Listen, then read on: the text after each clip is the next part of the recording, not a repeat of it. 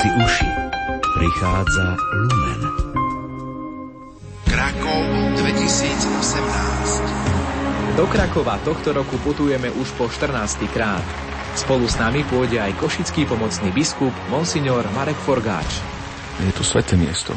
Je to miesto, ktoré má osobitný význam práve pre spojitosť s myšlienkou Božieho milosrdenstva. Je to miesto, ktoré je premodlené. Je to miesto, kde sa určite veľa ľudských príbehov menilo k lepšiemu. A zároveň treba povedať, že Božieho milosrdenstva nikdy nie je dosť. Všetci ho potrebujeme. Tak preto všetkých srdečne pozývam, aby prišli. Viera v Krista, záruka milosrdenstva. To bude naša téma. Putujte do Krakova spolu s nami aj vy už piateho mája. Dovidenia v Krakove.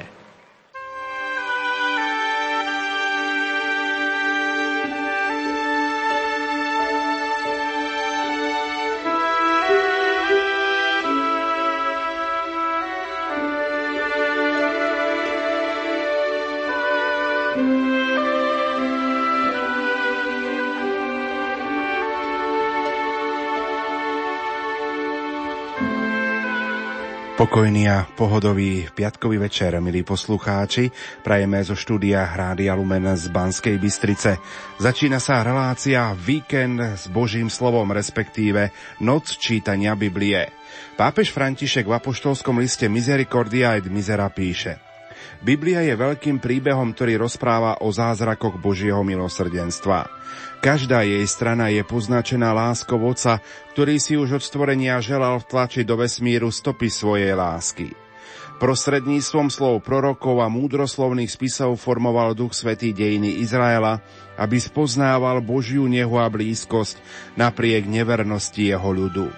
Ježišov život a jeho verejné účinkovanie výrazne poznačili dejiny kresťanského spoločenstva, ktoré chápalo vlastné poslanie na základe Ježišovho poverenia, stať sa trvalým nástrojom jeho milosrdenstva a odpustenia. Prostredníctvom svätého písma, ktoré sa uchováva živé v cirkvi, Pán naďalej hovorí k svojej neveste a ukazuje, akými cestami treba ísť, aby evanjelium spásy dosiahlo všetkých.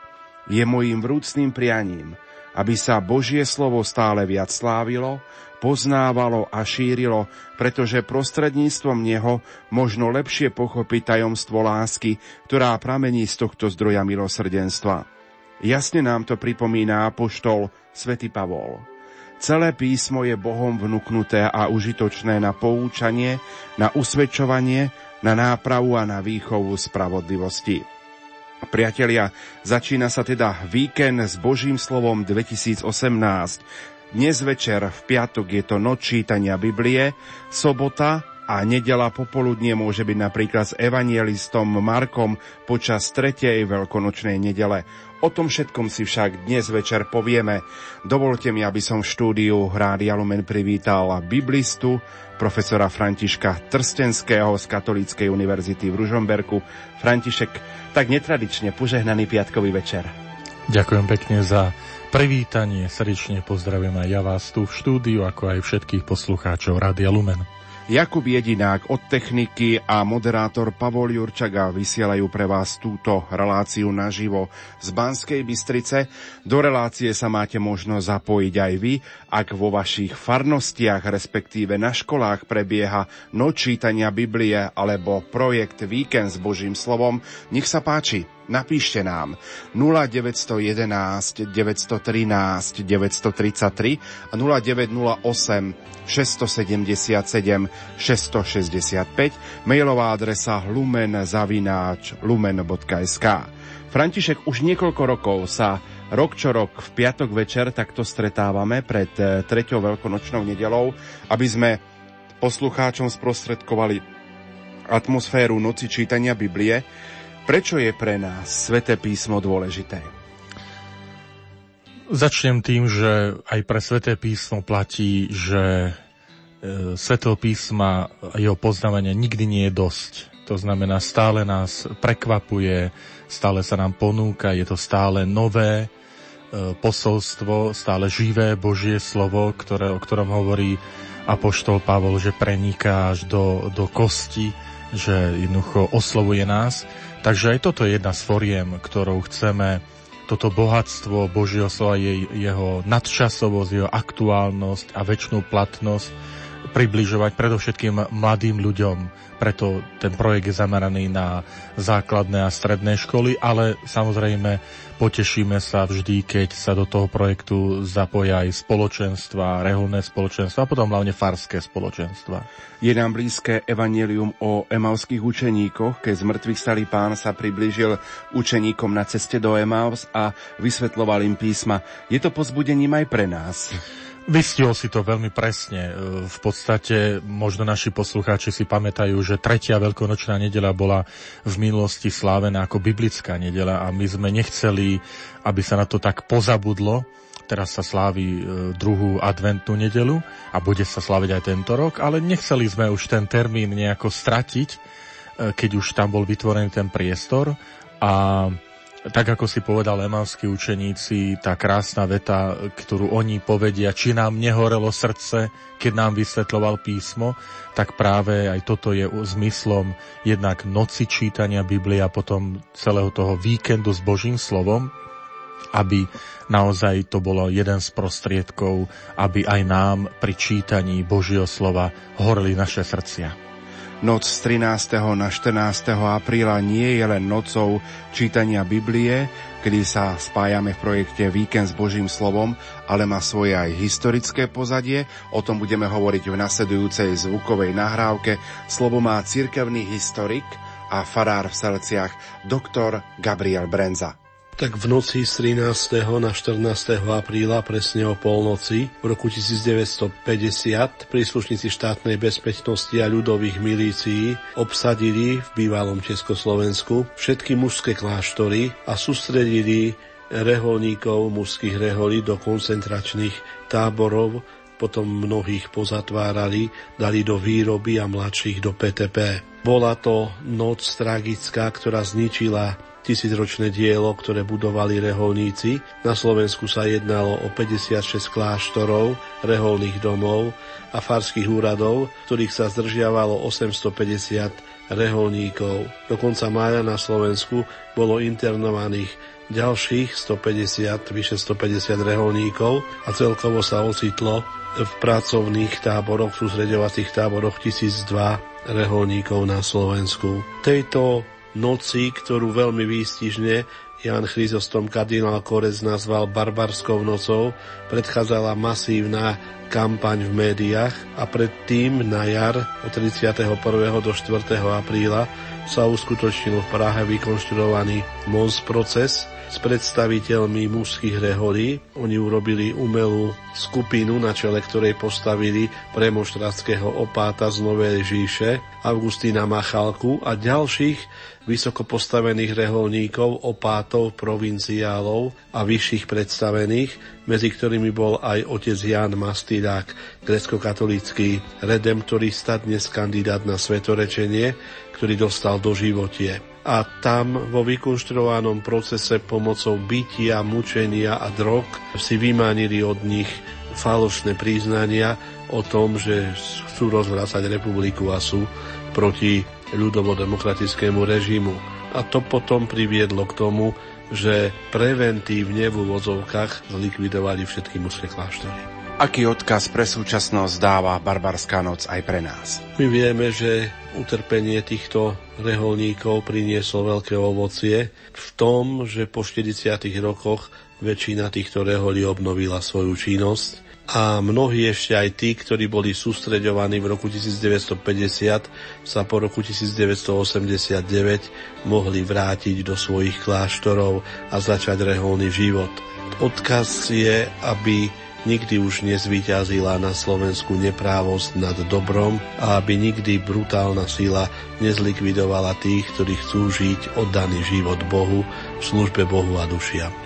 To boli historické spomienky cirkevného historika farára v Salciach, doktora Gabriela Brenzu. František, možno je to symbolické, že práve noc čítania Biblie alebo víkend s Božím slovom sa koná v túto noc, ktorú pán kardinál Ján Chryzostom Korec označil ako barbarská noc.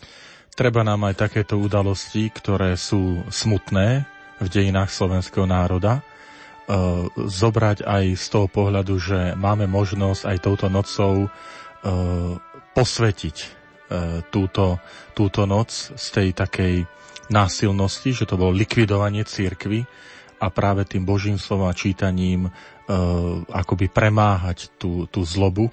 Spomeniem jednoducho čosi také, ako keď je Veľká noc a, a spievame v chválospeve tom veľkonočnom, že o šťastná vina, pre ktorú k nám prišiel vykupiteľ a spasiteľ sveta, tak čosi podobné by sme mohli urobiť aj touto nocou čítania Biblie, že tá tragédia, tá smutná udalosť z toho trinásteho na štrnásteho apríla devätnásťstopäťdesiat dnes zase nám ponúka príležitosť posvetiť to a dať tomu úplne iný obsah aj vďačnosti, ale aj odprosenia, odprosenia za, za túto neprávosť. Ja som aj včera na jednej spomienkovej slávnosti na osobu monsignora Viktora Trstenského počul takú peknú vetu, že tí, ktorí zariadili odchod tohto Viktora Trstenského z farnosti Stará Ľubovňa, to neboli nejakí cudzinci, ale to boli naši vlastní ľudia. A tak e, je aj na mieste isté odprosenie aj za, za toto previnenie. Tak rovnako to poviem aj pri tejto udalosti, ktorú si dnes pripomíname na celom Slovensku, že to väznenie a to zvážanie tých reholníkov, likvidovanie často veľmi brutálne, nerobili nejaké cudzie mocnosti. To boli veľakrát ľudia, ktorí predtým prijali sviatosť krstu a boli možno ako, ako malí chlapci ministrantmi v kostole, a keď vyrástli, tak zobrali zbrane do ruky a v tom roku devätnásťstopäťdesiat zatýkali tých, ktorých možno ešte pred pár rokmi ministrovali. Takže je to aj príležitosť istého odčinenia, odprosenia, zadozučinenia, práve tým posvecovaním aj čítaním Božieho slova. Môže aj toto byť taký úmysel e, prosby odpustenia, prosby aj poďakovanie za všetky tie obety, ktoré priniesli títo reholníci, aj mužské rehole, a potom vieme, že v auguste boli zlikvidované aj ženské rehole toho istého roku devätnásťstopäťdesiat, takže je to aj pre nás príležitosť odprosenia a zároveň poďakovania sa za všetkých tých, ktorých obeta a toto utrpenie, ktoré priniesli z lásky ku Kristovi, veríme, že prinieslo svoje ovocie a prináša svoje ovocie a požehnanie. Zvykli sme, František, úvodnú pieseň niekomu venovať. Čaká nás Ľudmila Koščová a pieseň Príď Duchu Svätý. Koho by sme touto piesňou mohli pozdraviť dnes večer? Tak ten dnešný večer už naznačuje asi aj tých adresátov. Chceme pozdraviť touto piesňou všetkých tých, ktorí sa zapojili do tohto projektu Víkend s Božím slovom, ktorým je to Sväté písmo naozaj tak v osobitnej, majú ho v osobitnej láske, z láskou ho berú pravidelne, dennodenne do ruky a čítajú, že je pre nich tým naozaj takým duchovným pokrmom, takže to sú takí prví adresáti. Aj všetkých, ktorí sa podielali na príprave. E, predovšetkým ďakujem Katolíckemu pedagogickému a katechetickému centru, ktoré tak zastrešuje ten projekt, a potom cez diecézne školské úrady a diecézne katechetické úrady aj, aj všetkým tým, ktorí to posunuli ďalej na tú rovinu škôl, škôl a katechétom a kňazom, duchovným osobám, ktoré sa zapojili. A ten druhý sme práve teraz spomenuli reholníkom a reholniciam, ktoré si ten dnešný deň určite tak osobitne pripomínajú. Chcem tu pieseň venovať práve týmto zasveteným osobám ako vďačnosť za to, že sú pre tento svet znamením. Ich zasvetenie, ich takýto sľub chudoby, čistoty a poslušnosti, ktorý uprostred tejto spoločnosti oni sa zaviazali Kristovi, že je to také krásne, veľké znamenie aj pre túto spoločnosť tej takej Božej blízkosti, svedectvom ich zasveteného života, a e, nech je to aj vďačnosť, aj možno také naozaj želanie a vyprosenie tej vernosti naďalej v tomto povolaní. Priatelia, nech sa vám príjemne počúva.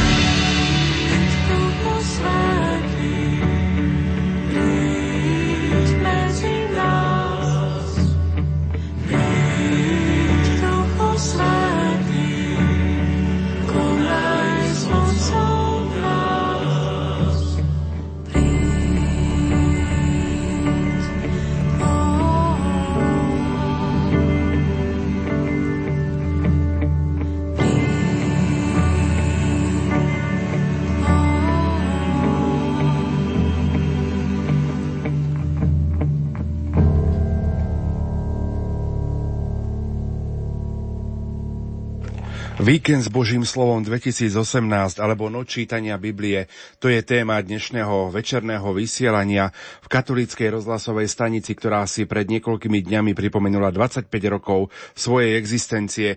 Naším hostom je profesor František Trstenský. František, hádam na úvod, kým pripomeniem kontakt našim poslucháčom nula deväť jedna jedna, deväť jedna tri, deväť tri tri a nula deväť nula osem, šesť sedem sedem, šesť šesť päť, mailová adresa lumen zavináč lumen bodka es ká. Ak sa vo vašej škole alebo farnosti koná tento projekt, napíšte nám, ako prežívate tieto chvíle, či nás počúvate, čo pre vás znamená čítanie Svätého písma. Z čoho vychádza tento spomínaný biblický projekt Víkend s Božím slovom, respektíve predtým Noc čítania Biblie, lebo toto je ôsmy ročník tohto projektu. Z čoho vychádza spomínaný projekt? Je to už ôsmy ročník a chcem sa naozaj takto cez éter poďakovať nás za to, že Rádio Lumen je vždy takým verným partnerom, že pomáha pri šírení tejto myšlienky a tak, samozrejme pri šírení úcty k Božiemu slovu. Ten, ten projekt na začiatku pred ôsmimi rokmi stála taká myšlienka, ja som bol tu vo vysielaní Rádia Lumen a spomínal som jeden židovský sviatok, ktorý je, sa prekrýva s našimi Turícami, samozrejme je starší ten židovský sviatok, ktorý sa nazýva Sviatok týždňov, Šavuot. A v rámci tohto židovského sviatku je niečo, čo sa nazýva aj noc štúdia toho Božieho slova. Je to akási, ona má, že zmysel je napraviť pochybenie našich praotcov. To židovský národ hovorí, že keď Mojžiš dostával na vrchu Sinaj Božie prikázania, tak ako si zahambil sa ten izraelský národ v tom zmysle, že spal v noci, keď dostával také vznešené prikázania, Božie prikázania. Tak preto na pamiatku tejto udalosti, ktorá sa na tento sviatok, sviatok týždňov, e, pripomína, dar Pánovho zákona, tak je v synagógach, tie synagógy sú v noci otvorené a venujú sa štúdiu, práve štúdia poznávaniu Božieho slova, aby odčinili e, toto, toto e, previnenie alebo také akési podcenenie. Tak keď som to rozprával, tak potom vznikla taká myšlienka práve s tedajším vedením Katolíckeho pedagogického a katechetického centra, že skúsme urobiť aj my čosi takú noc čítania Biblie a poznáme aj my na Slovensku, že prebiehajú rôzne akcie podobného typu, ako je Noc múzeí, Noc výskumníkov. Noc rozprávok. Noc, noc rozprávok, presne tak.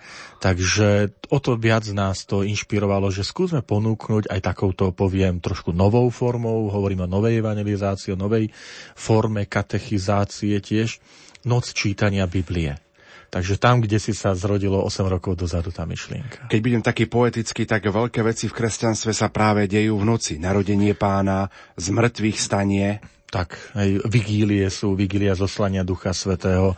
Aj prví kresťania sa schádzali e, buď v noci, alebo na svítaní, aby, aby oslávili e, Pánov deň, dies Dominica, Pánov, teda deň, deň skriesenia, nedelu. Takže áno, je to také posvetenie. Všimnime si napríklad aj niektoré kontemplatívne reholné spoločenstvo majú posvetné čítania, stávajú zavčasu ráno alebo uprostred noci, aby sa ich modlili. Alebo nočné adorácie sú, ktoré sú napríklad nepretržitá poklona dvadsaťštyri hodín. Takže toto bola tá myšlienka, ktorú, že to odob, od, odopretie si spánku nie je také bezúčelové, ale tá obeta má vtedy význam, keď sa dáva to odopretie, čo musí vzneš... Dôvod je ten vznešenejší práve, čo, čo posvedzuje toho človeka. A teda odopierame si spánok preto, aby sme lepšie poznali to, to Božie slovo. Aj keď my pozbuzíme k tomu, že to neznamená, že to musí byť presne celú noc. Je to dobre tak múdro pastoračne prispôsobiť aj možnostiam. Keď sú to mladší žiaci, tak možno do polnoci alebo do desiatej. Keď sú to starší žiaci, tak možno dlhšie. Už podľa tých možností tej ktorej farnosti, tej ktorej školy, alebo podľa toho, aké majú priestory, kde sú, kde sú aj nejaké možno um, priestory, kde sa môžu stretávať, farské priestory, pastoračné, tak je to zase nejaká iná možnosť. Dôležité je, aby, aby to Božie slovo bolo v centre pozornosti. Predpokladám, že práve cieľom tohto projektu je poukázať či už tej v možno rodine, v tom školskom spoločenstve alebo v tom farskom spoločenstve na dôležitú hodnotu práve Svätého písma. Áno, toto je vždy v centre pozornosti, že Božie slovo je tým dôležitým prameňom poznávania Pána Boha, pravd, ktoré o sebe zjavil Pán Boh. A samozrejme aj nauka cirkvi hovorí, že z jedného, z jedného prameňa Božieho zjavenia máme ako keby dve také línie a jedným je Sväté písmo, Božie slovo napísané a potom to nenapísané ústne Božie slovo, ktoré my nazývame tradícia s veľkým T. A teda cieľom je ponúknuť tento dôležitý, dôležitý prameň a to je to napísané Božie slovo. Kde sa môže tento projekt realizovať? Tie možnosti sú, ja sa spolieham na istú vynaliezavosť. V tom je dôležitá aj, aj svätý otec František nás veľmi pozbudzuje ku kreatívnosti, ku hľadaniu nových foriem, takže je to také spájanie toho osvedčeného možno aj s novými priestormi, čiže napríklad je to škola, hlavne tam, kde je, či už je to cirkevná škola, ale možno aj kde sú teda niektoré iné štátne alebo súkromné školy, kde to vedenie je ústretové pre tieto myšlienky, tak v triedách alebo v školskej knižnici sa to dá urobiť, ak tie priestory to umožňujú. V knižniciach sa to dá urobiť, lebo môžeme ukázať aj na Sväté písmo ako knihu kníh. Aj, aj takto ju označujeme. A potom samozrejme tým miestom celkom takým prirodzeným je farnosť, farské spoločenstvo, či už kostol v istých, v istých e, aj podmienkách podľa toho, ak už to, tá teplota umožňuje možno aj dlhšie zostať v kostole, aj, aj cez noc, alebo aspoň večer.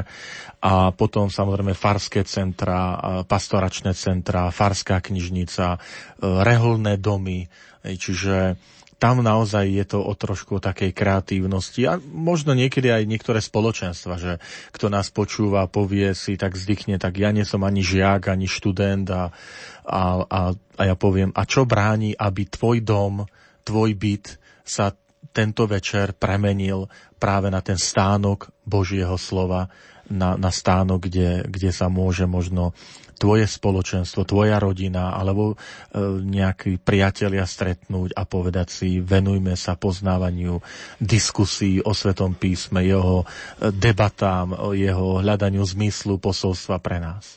Rád by som sa vrátil ešte k slovám pápeža Františka v apoštolskom liste Misericordia et Misera, kde konkrétne píše: bolo by vhodné, aby každé spoločenstvo venovalo jednu nedeľu liturgického roka obnovenému úsiliu o šírenie, poznávanie a hĺbšie pochopenie Svätého písma, jedna nedeľa celá venovaná Božiemu slovu, aby sme pochopili nevyčerpateľné bohatstvo, ktoré pochádza z trvalého dialógu Boha s jeho ľudom. Aj tieto slová pápeža Františka boli pre vás takou inšpiráciou? Sú stále, dokonca ja sa teším z toho, že na Slovensku máme, budeme mať podľa všetkého dve takéto nedele.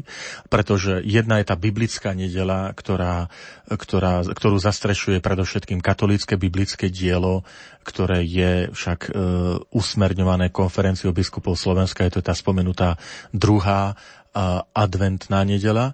Ale zase to je až, až december a teda ten prvý polorok môže byť zase posvetený touto nedeľou alebo týmto víkendom. E, nič nebráni tomu, keď si niektorí povedia, že to chcú mať aj častejšie o Svätom písme, nejako sa stretávať a rozprávať. Takže áno, aj táto myšlienka nás pohýnala, že nechceli sme urobiť len noc, že z piatku na sobotu, aj preto, že niektorí skôr vidia, že v rámci takých možností sa im zdá vhodnejšia možná sobota večer alebo nedeľa popoludní, tak sme im chceli vytvoriť priestor, že, že však buďte kreatívni, to už nechávame na vás, že ne, nečakajme na nejaké, že kým nám niekto niečo doručí a povie, že takto to robte, tak preto, ten, preto sa to nazval, že noc čítania Biblie a potom víkend s Božím slovom, že to môže trvať vlastne až do nedele, môže sa to vyplniť aj nejakými filmovými predstaveniami, pozvaním nejakého hostia, biblistu alebo kňaza, aby, aby oboznámil so Svätým písmom. Taktiež sme navrhli ako jednu aktivitu na nedeľné popoludnie napríklad čítanie celého Evanjelia podľa Marka na pokračovanie. Teda tých šestnásť kapitol sme aj urobili takú tabuľku, kde sú tie minutáže jednotlivých kapitol, takže keď sa nájdú, že každú kapitolu si vezme jeden človek, takže to je šestnásť ľudí, medzi tým môže vstúpiť do toho nejaká pieseň, prerušiť to čítanie, alebo nejaký spoločná, spoločná modlitba, alebo ticho posvetné. Takže tie, tie, tie možnosti sú veľmi veľké a to ma teší, že, že to Božie slovo nám naozaj ponúka možnosti, ako stretnúť sa so živým Kristom práve v Božom slove. My si v tejto chvíli opäť zahráme.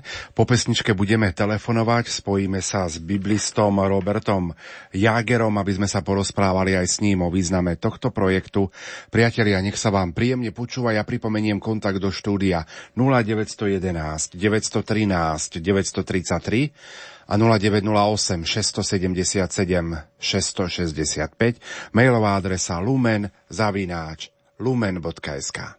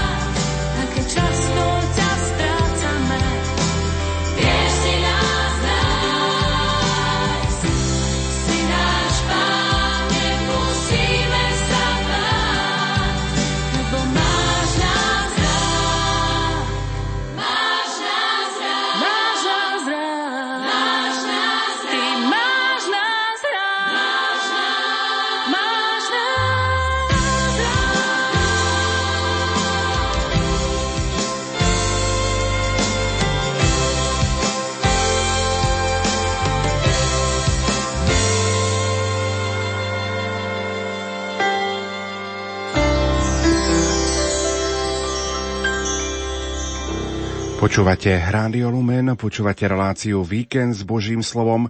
Jedným z autorov materiálu Víkendu s Božím slovom je aj biblista Robert Jager, ktorý je v tejto chvíli priamo vo večnom meste v Ríme, vo Vatikáne a telefonicky sa s ním naživo spájame. Robert, dobrý večer z Banskej Bystrice do Ríma.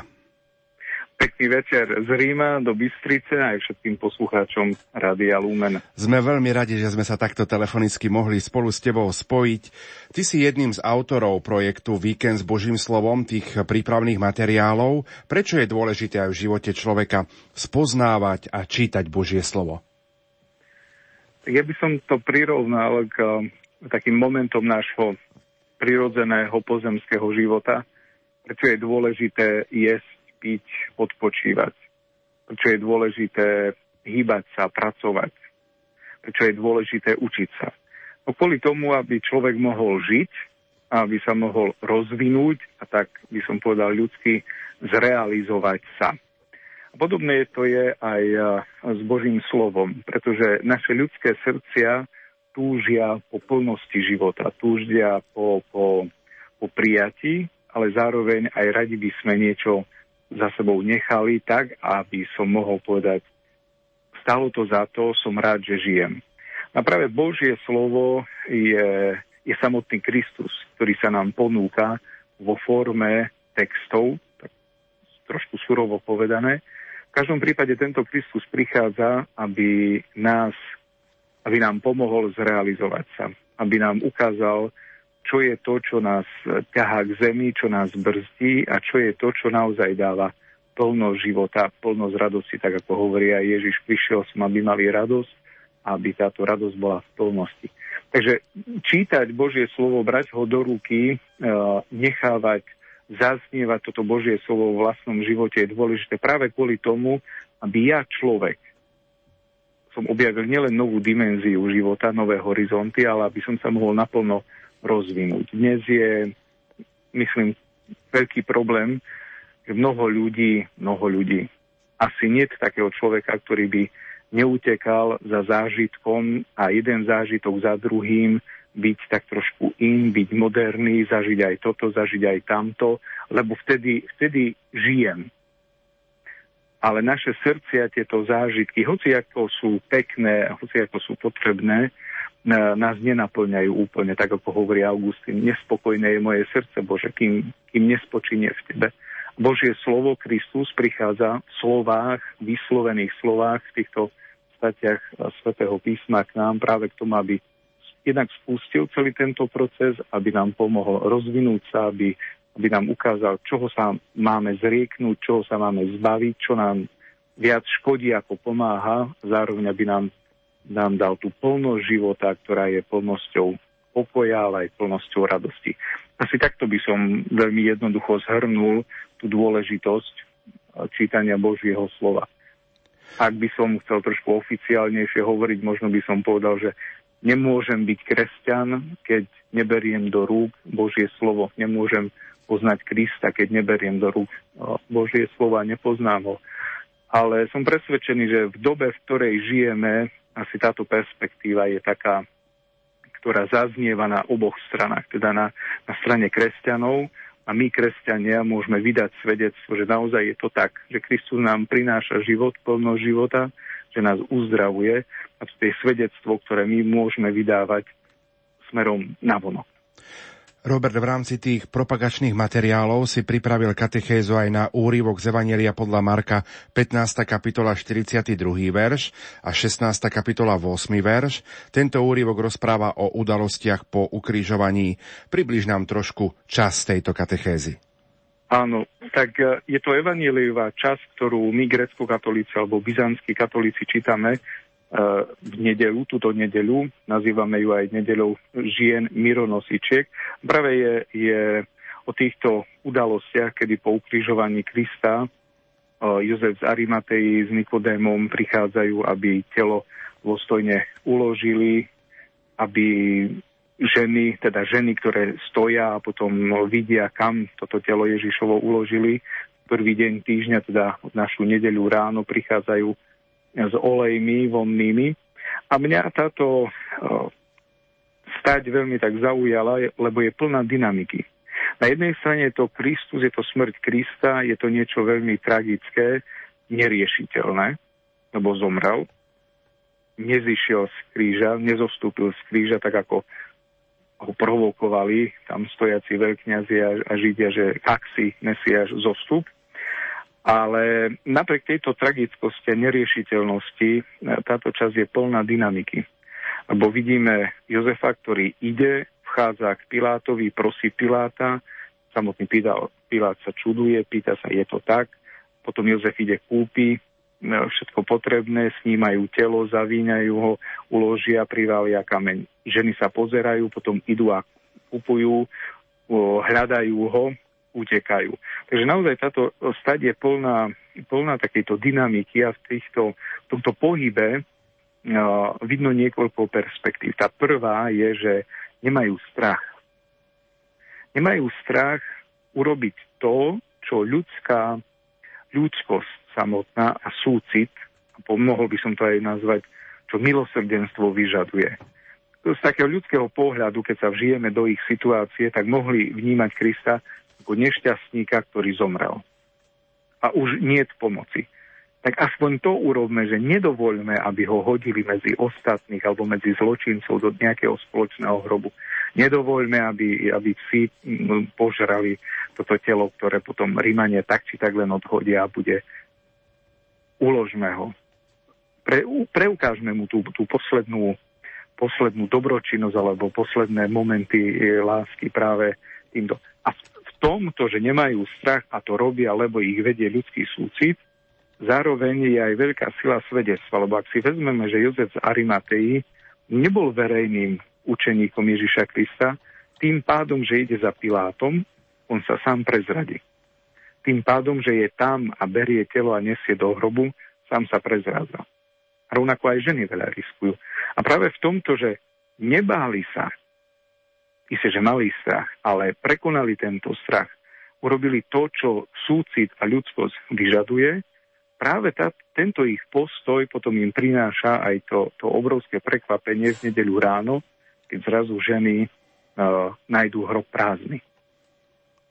A vidia aniela, rozprávajú sa s anielom. V evanjeliách sa nehovorí o tom, či sa Jozefovi z Arimatej zjavil alebo nezjavil. Myslím, že úplne logicky a prirodzene môžeme aj povedať, že, že samozrejme, tak ako nemáme v evanjeliách zmienku o tom, že by sa bol zjavil svojej vlastnej mame, dá sa predpokladať, že musela byť medzi prvými, ktorým sa zjavil, že žijem, že nie je to stratené. Pre mňa je práve táto dynamika taká, taká podstatná. Urobili to, čo mali urobiť, prekonali svoj vlastný strach zo súcitu a tento postoj im prináša aj, aj požehnanie a prináša to prekvapenie.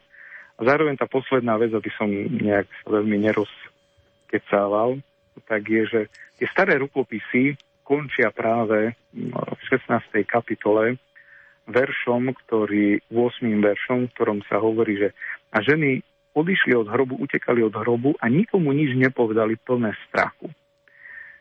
Ak ostaneme pri tom, že tie najstaršie rukopisy hovoria o tom, že evanjelium naozaj takto končilo, potom je to veľmi, veľmi taká provokatívna vec, pragmatická vec, ktorá vťahuje čitateľa do deja. Znovu, ak si predstavíme prvé komunity a prvých učeníkov, ktorí počúvajú tento Markov príbeh, tak keď to skončí takto neukončene, že utekli od hroba, nikomu nič nepovedali, tom, potom tých poslucháčov to muselo provokovať, provokovať. No a čo sa stalo? Fakt nikomu nič nepovedali. Ale povedali, lebo vlastne my počujeme túto zväzť. Čiže tá zväzť o Kristovej smrti a zmrtvých staní sa šírila, lebo sa dostala až k nám. No a vlastne zmysel takéhoto ukončenia je v tom, že človeče, ty, čo počúvaš, ty, kresťan, si ten, kto máš tento príbeh dokončiť, ty si ten, kto máš pokračovať v tomto príbehu. Čiže zjednodušene povedané, a ženy utiekli a nikomu nič nepovedali, budem mlčať aj ja? Nie. Ja chcem vydať svedectvo. Takže toto sú tie, tie momenty, ktoré trošku mňa tak inšpirovali, a sú to myšlienky, ktoré som sa snažil nejak dať aj na papier a ponúknuť aj ostatným, aby to mohlo byť naozaj na také vzájomné povzbudenie vo viere. Robert, ako mladým v súčasnosti vlastne priblížiť Bibliu či Sväté písmo? Ja teraz som nedaleko naozaj hrobu apoštola Petra a navštívil som aj hrob apoštola Pavla. Obidvaja títo velikáni kresťanskej viery sú mi blízki. A v dnešnom svete, ktorý je veľmi virtuálny a mnoho ľudí, zdá sa mi, že sú takí akoby stratení, dezorientovaní, v tomto kontexte sa mi vidí, že rozprávať o viere, rozprávať o, o Biblii, uh, treba rozprávať cez príbehy týchto osôb, cez osobné príbehy, pretože ak si vezmeme postavu apoštola Petra, je to... Nepreháňam, keď poviem, že je to taký frajer, ktorý povie, uj, zomriem s tebou. Uh, ja chcem, ty si syn živého Boha. Keď bude treba, naozaj položím svoj život. A nakoniec tento človek zlyha, lebo sa ho trikrát spýtajú, patríš k nemu, poznáš ho? On zaprie, prisahá, v jednom evanjeliu sa hovorí, zaprisaháva sa, že nepoznám, neviem, čo hovoríš, nepoznám toho muža. A toto je také veľmi ľudské, veľmi, veľmi, veľmi nám blízke, keď vnímame seba sami, že koľkokrát my sme takí, že hur, hur, hur, a keď príde na lámanie chleba, zlyhávame, že máme svoje slabosti, že padáme. Ale pointa je práve v tom, že Lukáš hovorí, že Kristus sa pozrel na Petra, on horko zaplakal, uvedomil si, čo urobil, a tam nastala zmena. A z tohto, z tohto slabocha, ktorý mal síce silné reči, z tohto slabocha sa stane, stane muž, ktorý vydáva svedectvo. A to je to isté apoštol Pavol, ktorý je presvedčený o svojej pravde, ide tvrdo a ničí svojich, svojich neprajníkov a ničí všetkých tých, ktorí nesúhlasia s ním, a stretne skrieseného, ktorý mu nič nevyčíta, len sa opýta, to čo robíš, prečo robíš? Šavol, Šavol, prečo ma prenasleduješ? A práve táto otázka bez... bez výčitiek alebo bez pripomínania starých hriechov Pavla zmení. Myslím si, že tieto osobné príbehy, ja som spomenul iba týchto dvoch apoštolov, ale je mnoho osobných príbehov v Biblii, sú práve tým spôsobom, ktorý je každému človeku veľmi blízky, každý sa môže v tom nájsť. Ja mám osobnú skúsenosť, že práve týmto spôsobom môžeme mladým pomôcť trošku tak za, zakúsiť, by som povedal, zakúsiť to dobrodružstvo s Božím slovom, s Bibliou. Čo by si odkázal na záver všetkým poslucháčom Rádia Lumen z večného mesta domov na Slovensko, ktorí nás dnes večer počúvajú? Ja by som odkázal každému z nás, seba nevynímajúc teda, aby sme mali odvahu zobrať do rúk Božie slovo, začať ho čítať s otvoreným, úprimným srdcom, aby sme sa takto vydali na to veľké dobrodružstvo stretnutie. Bo každý, kto zoberie do rúk písmo a ho začne úprimne čítať, spustí sa proces, na konci ktorého je stretnutie s Ježišom. A budeme môcť povedať, tak ako hovorí Pavol, Ježiš zomrel za nás podľa písem, bol pochovaný, stal z mŕtvych podľa písem, zjavil sa Kefasovi jedenáctim, päťsto bratom, z mnoho z nich ešte stále žije, a nakoniec mne. Myslím si, že toto je, je to naozaj, čo, čo môže, čo je, čo je zaujímavé a čo je cenné, vydať sa na dobrodružstvo tohto stretnutia. Tak pre každému z nás, aby sme mali odvahu točiť, aby sme to nevzdávali, aby sme sa nechali objať vzkrieseným. Toľko biblista Robert Jáger priamo z večného mesta, z Vatikánu. Robert, ešte prajem požehnaný piatkový večer. Ďakujem všetkým vám. Ďakujeme veľmi pekne. My si v tejto chvíli opäť trošku zahráme a po pesničke vás pozývam, aby ste si pripravili Sväté písmo, lebo budeme pracovať aj so Svätým písmom a s Evanjeliom podľa Marka.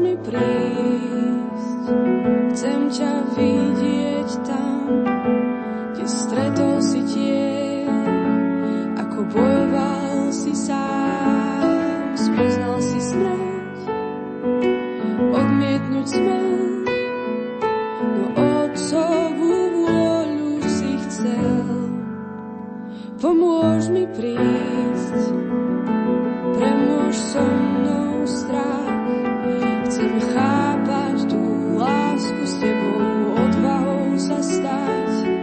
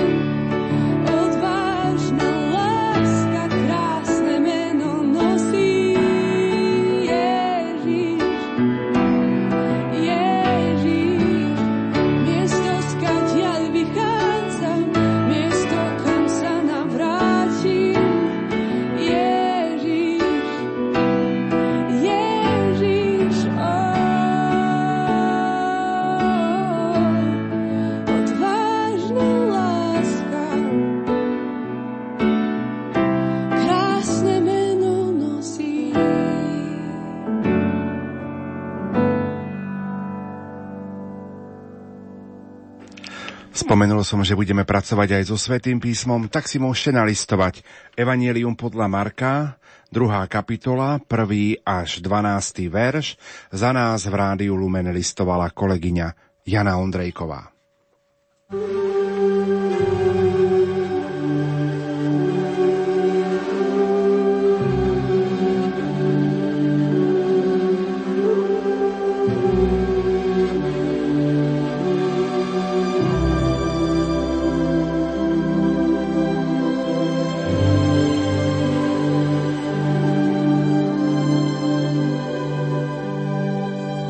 O niekoľko dní znova vošiel do Kafarnauma. Ľudia sa dopočuli, že je v dome a zišlo sa ich toľko, že už nebolo miesta ani pred dvermi. A on im hlásal slovo. Tu prišli k nemu s ochrnutým človekom. Niesli ho štyria. A keď ho pre zástup nemohli priniesť až k nemu, odkryli strechu tam, kde bol, a otvorom spustili lôžko, na ktorom ležal ochrnutý. Keď Ježiš videl ich vieru, povedal ochrnutému: Synu, odpúšťajú sa ti hriechy. Sedeli tam aj niektorí zákonníci a v srdci uvažovali: Čo to tento hovorí? Rúha sa. Kto môže okrem Boha odpúšťať hriechy? Ježiš hneď svojím duchom spoznal, že tak rozmýšľajú, a povedal im: Prečo si to myslíte vo svojich srdciach? Čo je ľahšie? Povedať ochrnutému: Odpúšťajú sa ti hriechy, alebo povedať: Vstaň, vezmi si lôžko a choď. Ale aby ste vedeli, že Syn človeka má na zemi moc odpúšťať hriechy, povedal ochrnutému: Hovorím ti, vstaň, vezmi si lôžko a choď domov. A on vstal, hneď si vzal lôžko a pred očami všetkých odišiel. Všetci sa divili, velebili Boha a hovorili: Také niečo sme ešte nikdy nevideli.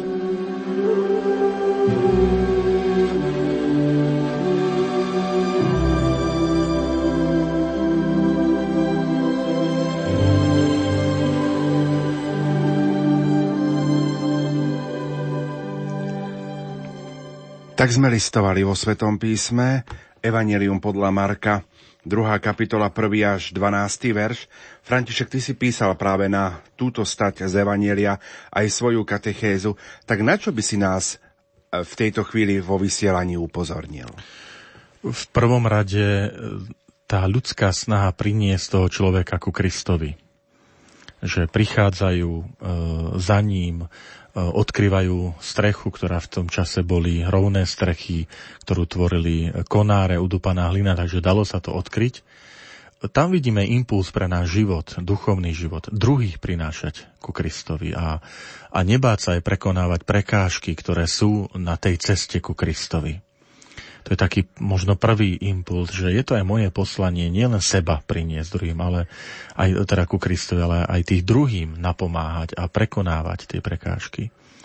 Evanjelista Marek v tomto úryvku hovorí, že zástup sa zišiel okolo toho domu, kde bol Ježiš, a on im hlásal slovo. Tu je vidieť aj ten hlad tých ľudí po Božom slove. A to platí aj do dnešných dní.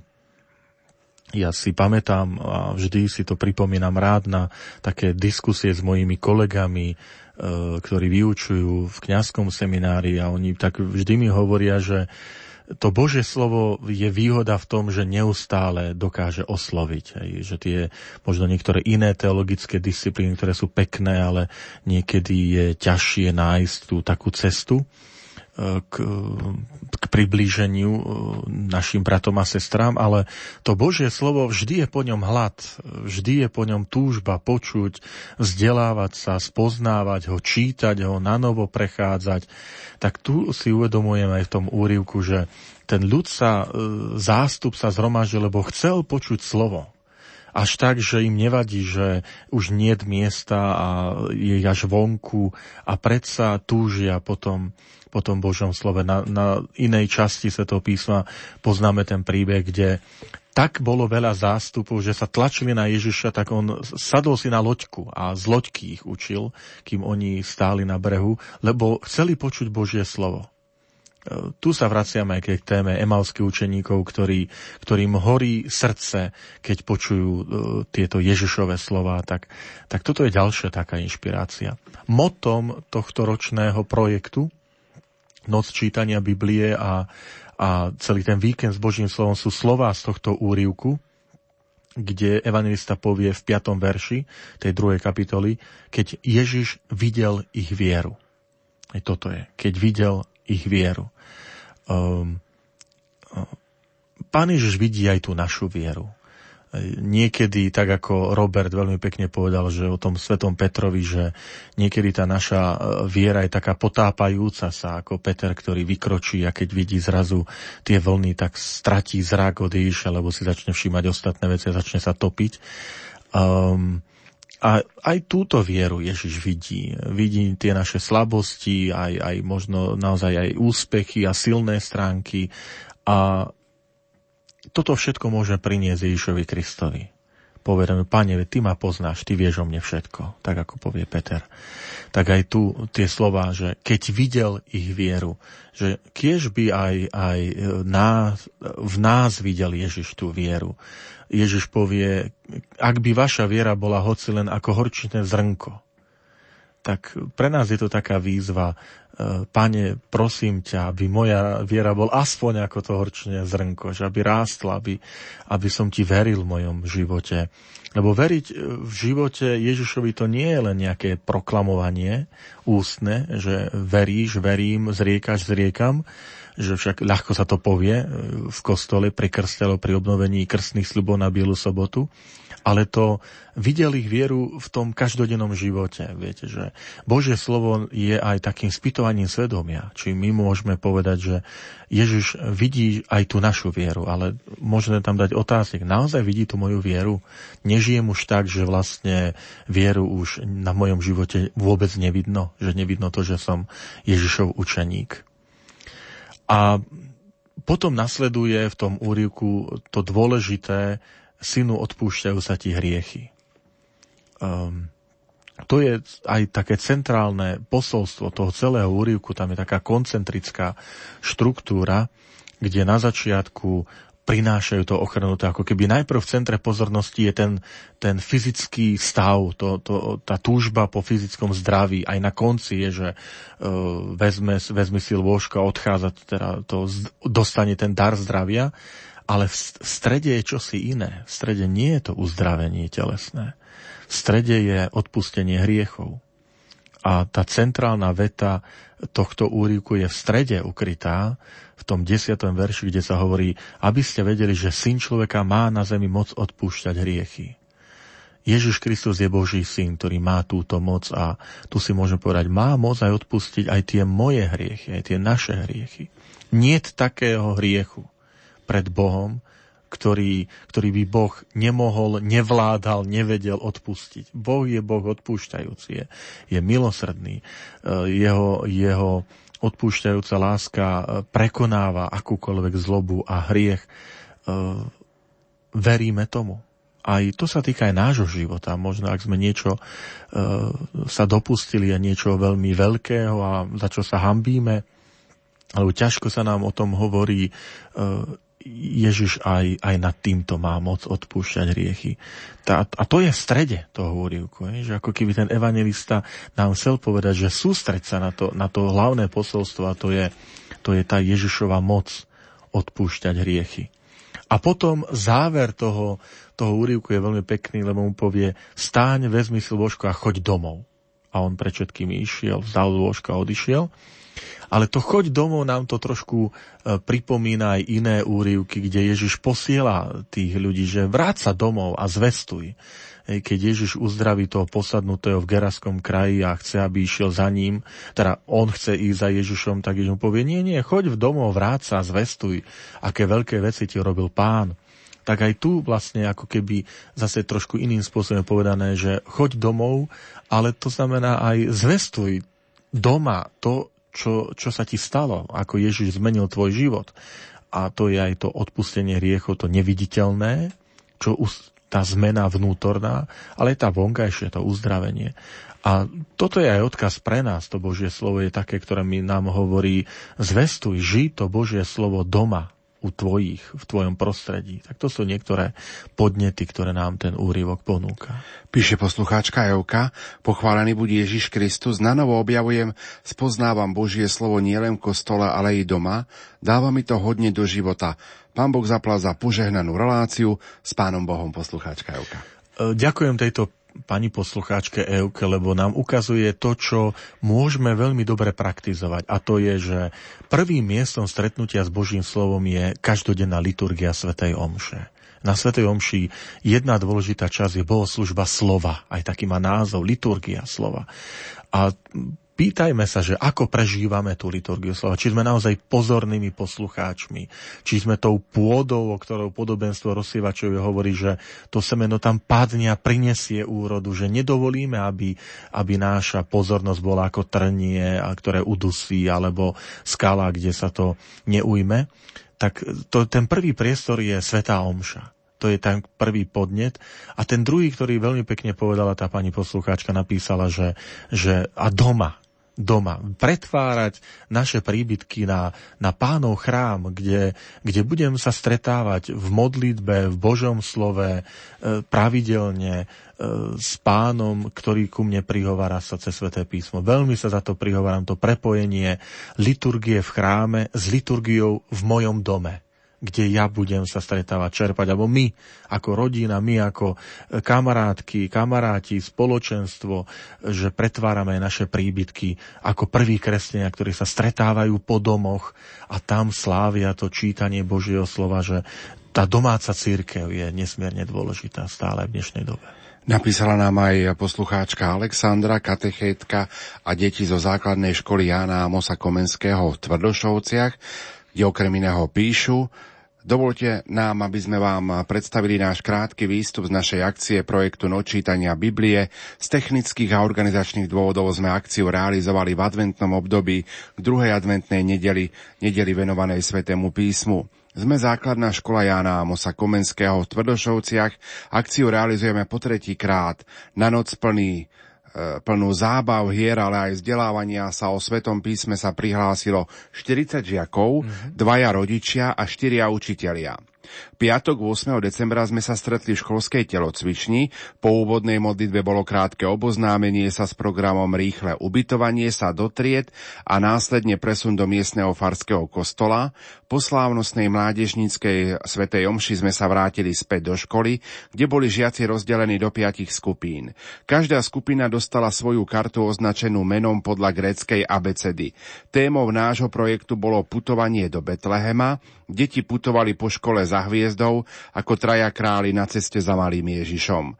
V prvom rade museli nájsť triedy, ktoré boli označené hviezdou. Vstúpiť do triedy, splniť úlohu, ktorá ich tam čakala. Boli to rôzne aktivity, napríklad postaviť z plastových pohárov pyramídu, nafúknutým balónom sfúknuť postavenú pyramídu, hádzanie loptičky do pohárov, rozdeliť lentilky a iné.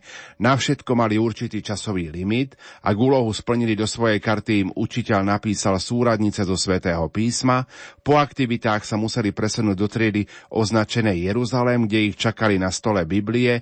Tu si podľa daných súradníc vyhľadali texty zo Svätého písma a vypísali na svoju kartu krátky obsah príbehov. Každá skupina mala päť krátkych príbehov s vianočnou tematikou.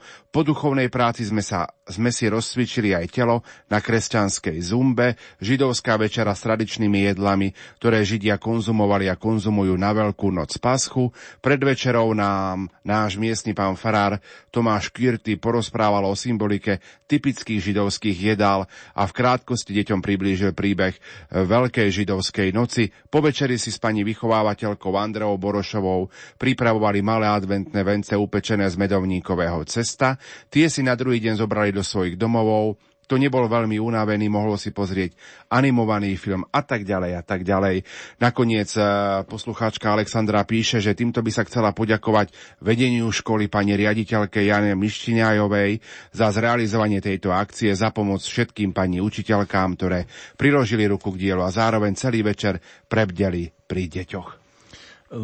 Veľmi pekne ďakujeme za tento mail a chcem aj takú dôležitú vec možno povedať, že cirkevné školy, oni nie sú vylúčené z farského spoločenstva, nie sú nejakou konkurenciou, ale práve, že sú súčasťou tej farnosti.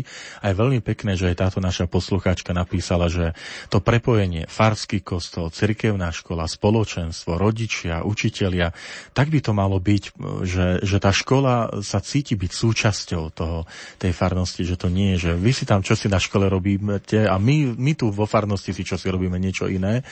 To, to, je, to by bolo to najhoršie, čo môže byť. Ale práve naopak, že uvedomuje sa aj v tejto dobe dôležitosť cirkevných škôl, cirkevného školstva a predovšetkým tej starostlivosti, aj tej duchovnej, aj tej takej odbornej, to, tá, to prepojenie, že cirkevná škola je súčasťou farského spoločenstva a je to naša cirkevná škola, keď sú tí faradníci si tak povedia, že na našom území je cirkevná škola, že to nie je nejaký cudzí element, ale, ale je súčasťou. Takže veľmi pekne ďakujeme aj za toto také svedectvo viery.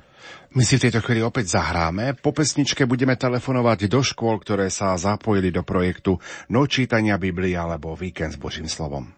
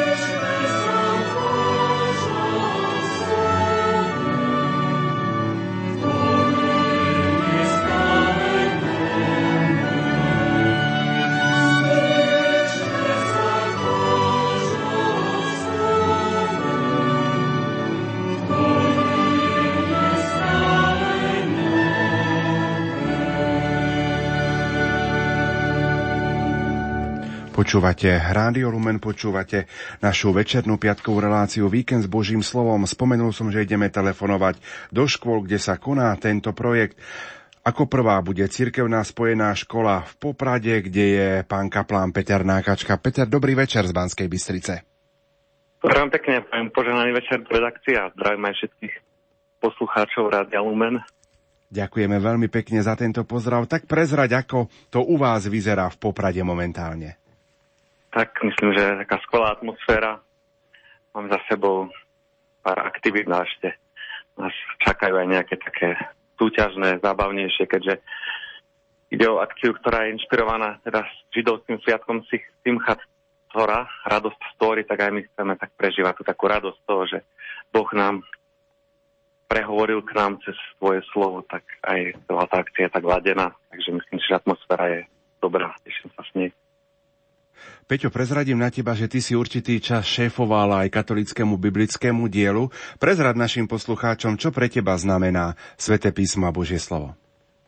Tak vždy tak nanovo oslovujú slova pápeža Benedikta šestnásteho, ktorý tak povedal, že keď človek berie do rúk Sväté písmo, tak by mal uvedomiť, že tým hlavným cieľom nie je stretnúť sa s knihou, textom, ale s osobou, s Ježišom Kristom, ktorý je vlastne v tom Božom slove podobným spôsobom prítomný ako, ako v Eucharistii. Takže to je taký môj cieľ, sa tak snažím stretať Ježiša v tom Božom slove a, a počúvať, čo mi hovorí do situácií, ktoré prežívam. A tiež možno tak uvedomujem, že keďže žijeme v takom svete, kde sa do nekonečnej množia možnosti, ako prežiť život, že ten súčasný svet pripomína takú zložitú krížovatku, tak Biblia je pre mňa takou navigáciou, takým navigačným systémom, ktorým pomáha, aby som nezbudil v tom zložitom svete, ale vedel správne rozlišovať, čo je dobre, čo je zlé, čo je užitočné a čo možno škodlivé. Využijem prítomnosť teba ako kňaza vo vysielaní Rádia Lumen prostredníctvom telefónnej linky. V rámci obsahovej náplne projektu je napríklad aj zamýšľanie sa nad sviatosťou zmierenia v našich životoch. Ako by si nás pozbudila možno aj k prijatiu tejto sviatosti? Myslím, že to je také krásne, krásna sviatosť, kde sa človek môže tak bytostne stretnúť s tým Božím milosrdným dotykom, možno zažiť tú bezpodmienečnú lásku, ktorá nám chýba mnohokrát, že sme tak inými milovaní tou láskou, pretože sme možno dobrý, sympatický, príjemný, ale prejav sviatosti zmierenia, keď ja akoby žalujem na seba, hovorím, čo som všetko vyparatil a tak a Boh cez kňaza ma ubezpečuje, že napriek tomu ma príjma, má ma rád, tak to je tá láska, tá Božia bezpodmienečná, ktorá ma miluje nie preto, aký som, ale pretože som a myslím, že to je veľmi také uzdravujúce a odporúčam všetkým, aby sa učili možno aj cez tú sviatosť takto vnímať to také prijatie Božie, ako možno zažil ten marovratný syn napriek všetkému. Áno, ty nie si sám, máš pripravené pri sebe aj jednu z animátoriek, tak ťa poprosím, aby si nám ju odozdal k telefónu. Dobre, tak odozdám Aničke slovo. Dobrý večer, pozdravujem všetkých.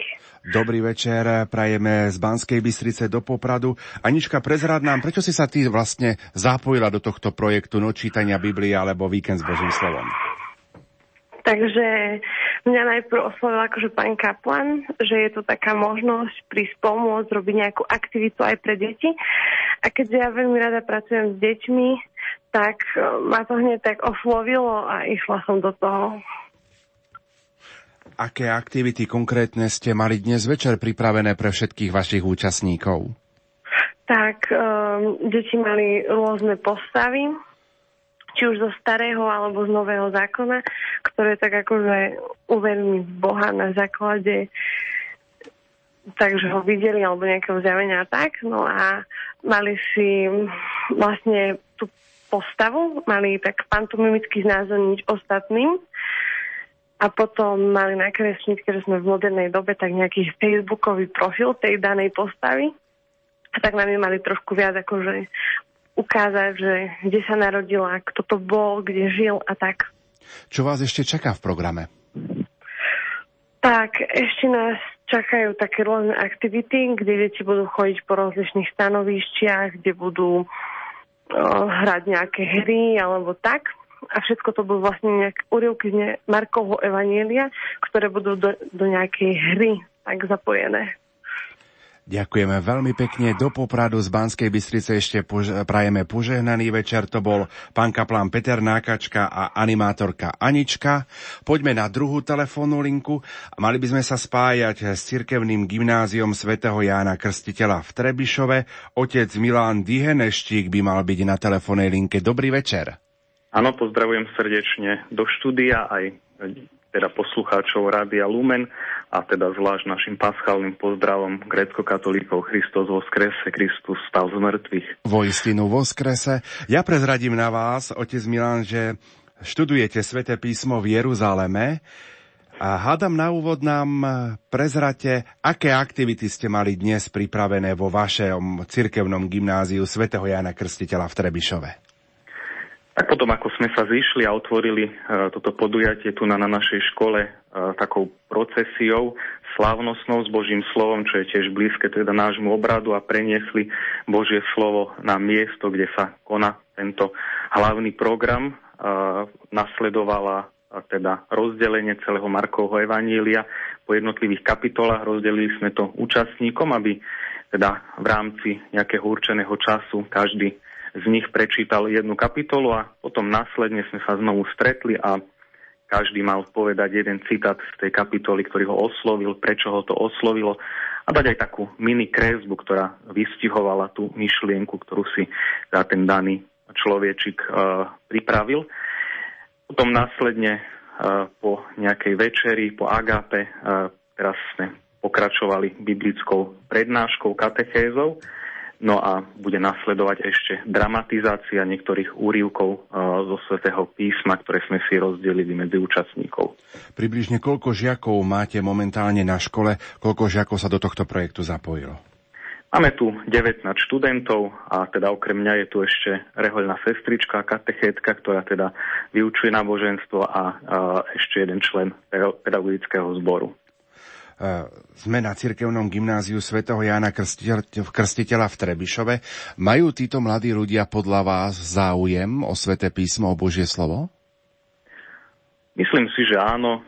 Cítiť to nielen pri tomto podujatí Noc Biblie, ale aj pri mnohých iných podujatiach a snažíme sa ich motivovať aj počas vyučovania náboženstva, kde teda dávame priestor na hodinách popri učebných osnovách aj Božiemu slovu, Svätému písmu špeciálne. A teda stretávame sa s dobrou odozvou, teda hlavne preto, že, že študenti majú záujem potom o tie, o tie ďalšie akcie, ktoré sa aj teda v škole, aj mimo školy konajú. Sme veľmi radi, že sme sa mohli telefonicky spojiť aj s vami. Čo by ste na záver z Trebišova popriali všetkým poslucháčom Rádia Lumen, ktorí nás dnes večer takto počúvajú?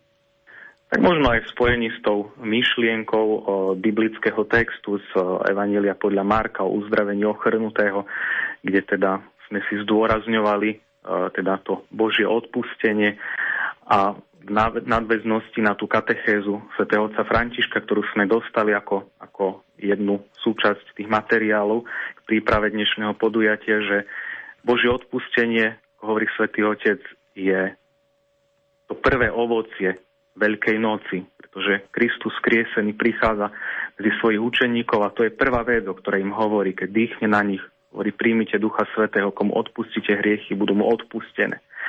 Teda, aby každý z nás zažil toto Božie prijatie veľmi osobne, aby to nebola iba taká informácia, my, aby sme sa nestali takými reportérmi, ktorí to tak podávajú ďalej ako, ako nejakú informáciu, ale aby sme sa stali svedkami toho, že Boh nás prijal, Boh nás objíma, Boh nás má rád a o tomto všetkým vydávali svedectvo. Ďakujeme veľmi pekne, otec Milan do Trebišova. Ešte prajeme požehnaný piatkový večer. Do počutia. Ďakujem, ďakujem aj my za možnosť podeliť sa a prajeme požehnaný večer. Ďakujeme veľmi pekne. František, takto sme mali dve školy, Poprad a Trebišov, ktoré, kde sme sprostredkovali, aká je atmosféra, respektíve ako prežívajú nočítania Biblie. Píše nám poslucháč Anton. Chcem sa opýtať, prečo je z mŕtvych stanie slávne, veď sa odohralo v tichosti pri sotve desiatke ľudí, iba ak by bolo dejinným významom. a ono je dejiny významom, to je dôležitá vec, totiž zmŕtvychvstanie prekračuje dejinnosť, Ježiš už nezomiera, je živý a jeho telo, jeho tá osoba celá už nepodlieha tým zákonitostiam, ako je to pred skriesením, ale zároveň zostáva dejinnou udalosťou. Takže preto to takto aj slávne slávime, pretože pre nás je to, je to ten najzlomovejší bod vôbec ľudskej existencie, tak to chápeme my, kresťania. Apoštol Pavol povie, ak by Kristus nestal z mŕtvych, márne je naše hlásanie a márna je vaša viera. Takže to vzkriesenie je centrálnou udalosťou, preto tak vznešenie a slávnostne ju slávime. Nedokážem čítať Bibliu, veľmi ma rušia odkazy na iné súvislosti a iné texty uvedené na ďalších stranách. Nedokážem to, tak skúsim počúvať. Ďakujem za túto možnosť, pozdravujem vás vo vysielaní, poslucháčka Terka. Našej poslucháčke odporúčam možno si vytlačiť ten biblický text, lebo áno, sú tam poznámky počiarov a tak ďalej, ale takto sa dá, že si vytiahnem ten text a sústredím sa na samotný text.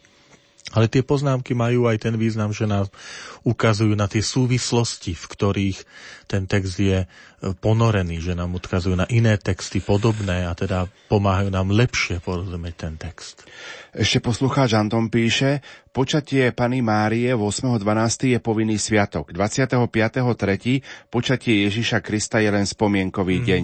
Varí Panna Mária viac ako Ježiš Kristus? Nie, samozrejme. Znova zopakujeme to, čo je nauka katolíckej cirkvi veľmi jasná, že prejav klaňania sa, bohopocta patrí jedine Bohu, Najsvätejšej Trojici, a teda aj Ježišovi Kristovi ako Božiemu synovi, a Panny Márie patrí kult úcty. Uctievame si svätý, ale neklaniame sa jej. Ale len všetkým, aj nášmu pánu poslucháčovi pripomeniem, že treba trošku aj rozlišovať, že tam je prikázaný sviatok Panny Márie a tu je len počatie, je len slávnosť a neprikázaný sviatok, len každá nedeľa je dňom Pánovho vzkriesenia, Kristovo, Ježiš Kristus, a každá nedeľa je vlastne kvázi prikázaný sviatok, lebo v nedeľu a prikázaný sviatok sme e, povinní sa zúčastniť svätej omše a zasvetiť ho, takže vlastne každá nedeľa je oslavou víťazného Krista, to je päťdesiatštyri krát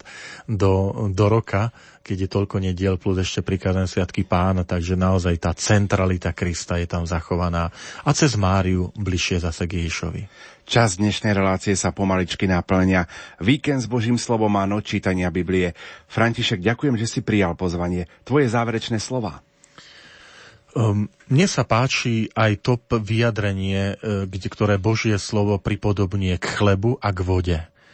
Chlieb a voda sú potraviny, ktorých sa nikdy neprejeme. A preto aj to pripodobnenie. Nech Božie slovo je pre nás chlebom, ktoré nás neustále bude sítiť. A tou čistou, pramenitou vodou, ktorá vždy bude uhasínať smet po, po, po tých pravých hodnotách, po Ježišovi Kristovi, po jeho poznaní. Takže nech Kristus, ktorý takto sa aj pripodobnil, že je živý chlieb, že on je to vodou, keď hovorí so Samaritánkou, tak nech aj Božie slovo, ktoré nám Krista približuje, je pre nás práve takýmto, takouto posilou pre naše životy. Profesor František Trstenský bol v piatok večer našim hosťom. Za pozornosť vám ďakujú Jakub Jedinák a Pavol Jurčaga. Dobrú noc a do počutia.